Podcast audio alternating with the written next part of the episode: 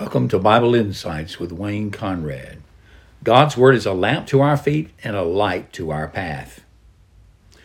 Hebrews 13 and verse 7 says, Remember your leaders who have spoken God's Word to you.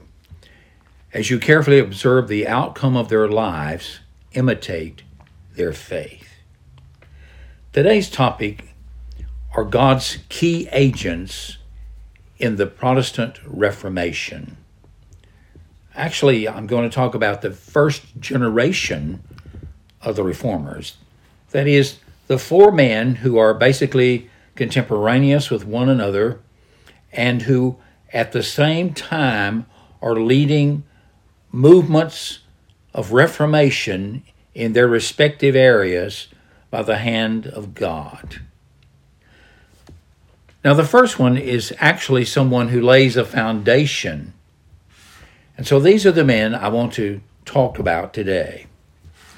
The first is Erasmus. He was a humanist, and he was a great agent in the Renaissance. And what he did was to produce the New Testament in Greek. You see, up until this time, the people had been using the New Testament in Latin the Vulgate. But he restores the New Testament to the language in which it was originally written in Greek.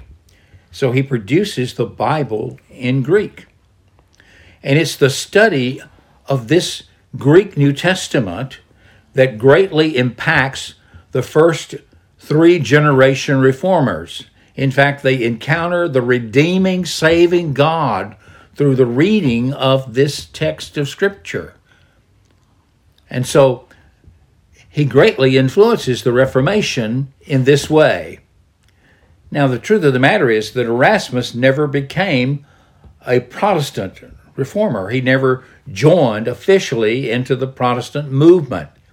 In fact, as time went along, there was a break between him and Luther, and it's demonstrated in the respective writings that they had.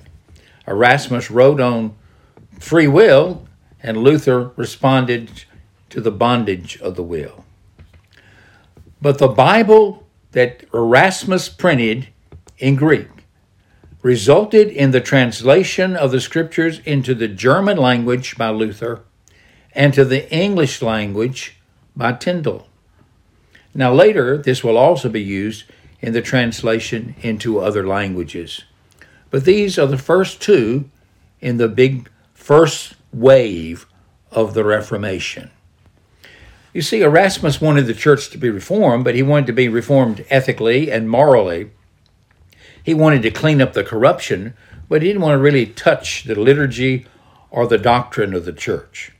So he remained a Roman Catholic. He did not join in with the Protestant movement directly. And yet his role is inestimable in laying the groundwork for the Protestant Reformation. It's also interesting that the three reformers that I'm going to discuss today were all directly influenced and even knew Erasmus personally. Tyndale, who produces the Bible in English based on this Greek translation of the New Testament, had Erasmus as his Greek teacher. Luther and Erasmus personally knew one another, and they wrote wrote many letters back and forth to one another. And also Zwingli was well aware of Erasmus and had personal contact with him as well.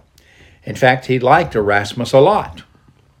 And so Erasmus, although he doesn't become a Protestant reformer, actually grants us the tool by which the other three reformers restore to us the Bible in the common language of the people. You can never underestimate how God may use unbelievers or those who we might say are close to believing but refuse to come all the way, such as Erasmus. In the providence of God, Erasmus is a key player in the Protestant Reformation. The second person I want to introduce you to is Martin Luther. Now, many of us have heard of Martin Luther, and so he may be familiar to you already, but there's a scripture that forms the foundation of his theological contribution as he came to understand the meaning of Romans 1:17, which speaks about the righteousness of God. At first, he was terrified by that verse because he only read about the righteousness of God and immediately thought of God as our judge. But after he, he was studying the Greek New Testament and he comes across Romans 1:17, one day the Holy Spirit opens up his eyes to see the rest of the verse the righteousness of God that's received through faith. This revolutionized his life. In fact, it led to his own personal conversion. So his great contribution theologically was in the development and the doctrine of justification by faith alone in Christ alone, based on the testimony of the Scripture alone. So he took the Greek New Testament produced by Erasmus and he translated it into German. This was why I was in hiding in the castle after the trial at Worms. There, for six months, he translates the New Testament from the Greek into the German language. And in so doing, he restores the Bible to the German people. He also greatly influences modern German language he had great contribution to make to the society as well as to theology. He also impacts the worship of the church in Reformation. He did so this he did this by the production of hymns that he wrote in the language of the people. So he wrote hymns in German. He utilized hymns that teaches the great doctrines that he was uncovering in the scripture. And so when you read those hymns, many of them are based on paraphrases of the Psalms. You receive the doctrine of the Protestant Reformation, of salvation, for instance, by grace through Christ alone, received by faith alone, based on the Scriptures. One such hymn is Salvation unto us has come. So Luther uses hymns in great theological content, given in singable tunes, and they had great effectiveness in spreading the evangelical faith. Another innovation that he did, did was to take the basic teachings, such as the Apostles' Creed and the Lord's Prayer and the Ten Commandments, and produce simple catechisms for the instruction in the faith. He produced ones for the younger ones, and he produced ones for those more mature. The larger catechism and shorter catechisms of Luther. They had great influence in spreading the faith. And these become models for other reformers down the line, who also produced catechisms, and many also contributed to hymnody. The third man that I want to introduce you to is Ulrich Zwingli, in Switzerland.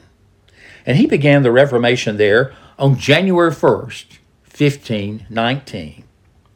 In fact, there's some that say that is the beginning of the Reformation because Luther lit the spark on October 31st, 1517. But he at that point had not yet developed fully into what we would call a Protestant. At that time, he was still very much a Catholic who wanted to clean up the indulgence activity of the church. And he had began to approach an understanding of the gospel. And he knew that the treasure of the gospel was there, but it was later that he fully embraced it. And so there's that dispute. Should we celebrate October 31st, 1517 or January 1st, 1519? But he began a reformation by a radical approach to preaching. From his own study of the New Testament, he became convinced that the people needed systematic instruction in the text of Scripture. And so his major contribution to Christian worship was to restore, to restore preaching as the central act in the public worship of the gathered people of God. And he introduced a concept of preaching through the books of the Bible continuously. And so this greatly influences the Reformation and it restores preaching to a central place in the instruction of the people in the public worship of God. And so after he began this, he continued it throughout the rest of his preaching ministry. For 12 years, he contributed to the Reformation before he was tragically killed. But he alternated his preaching consistently through the Gospels and the epistles in an alternating fashion. Today, we call this expository preaching.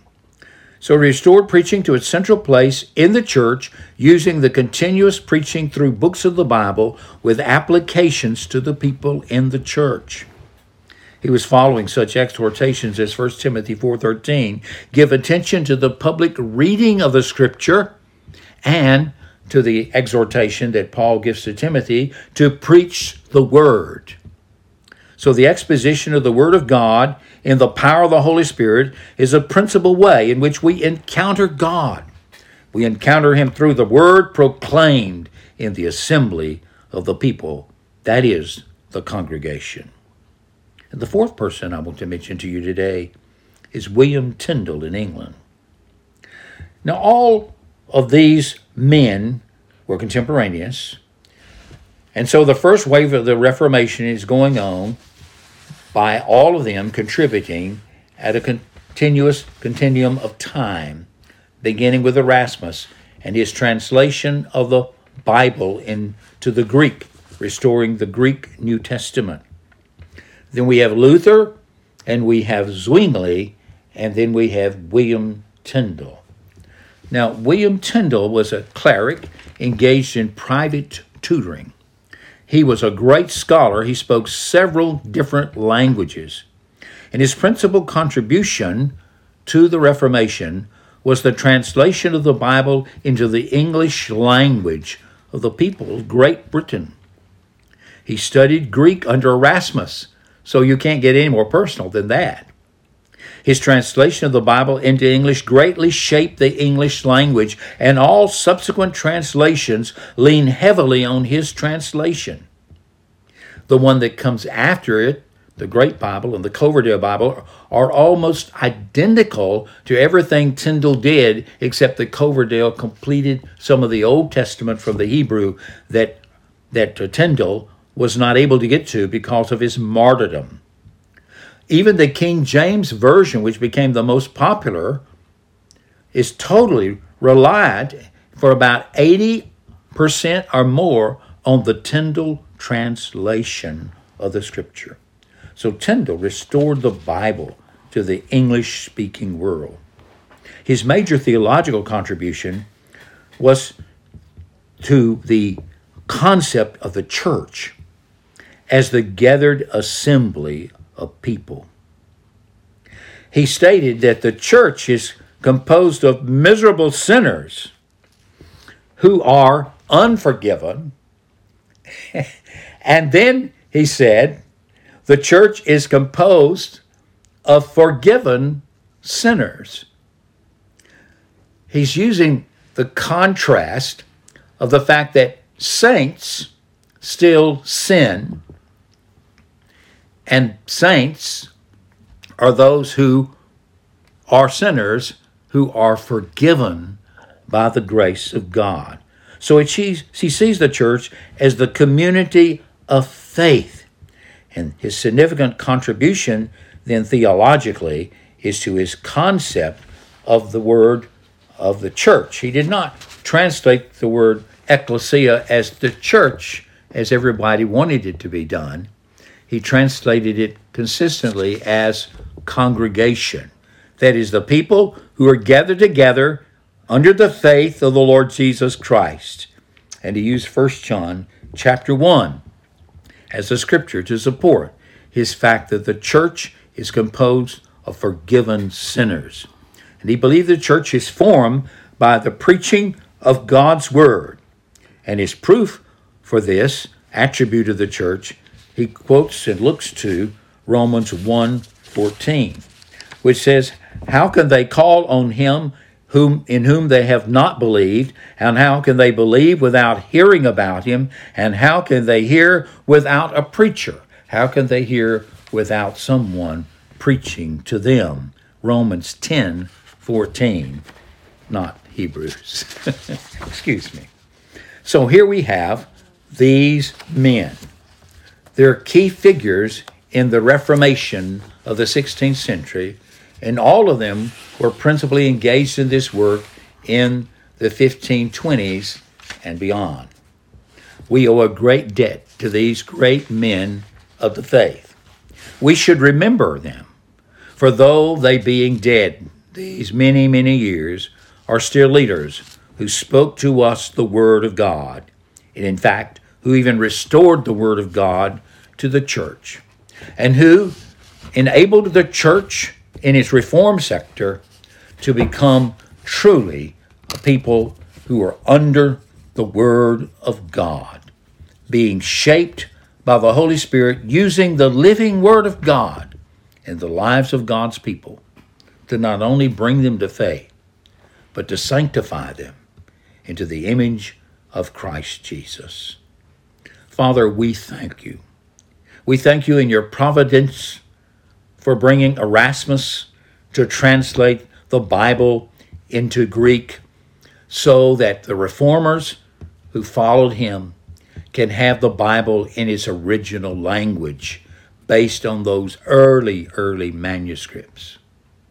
And through their teaching of your word, can bring about such transformation that we have restored to us the great truth that we are saved by your grace alone, justified in Christ Jesus our Lord, through our personal faith in him, grounded upon the testimony to Christ that's found in your sacred word. We thank you for these leaders of the past and for our leaders today who speak the word of God to us. May we consider their way of life and imitate their faith to the glory of the name of Jesus Christ. This has been Wayne Conrad with Bible Insights.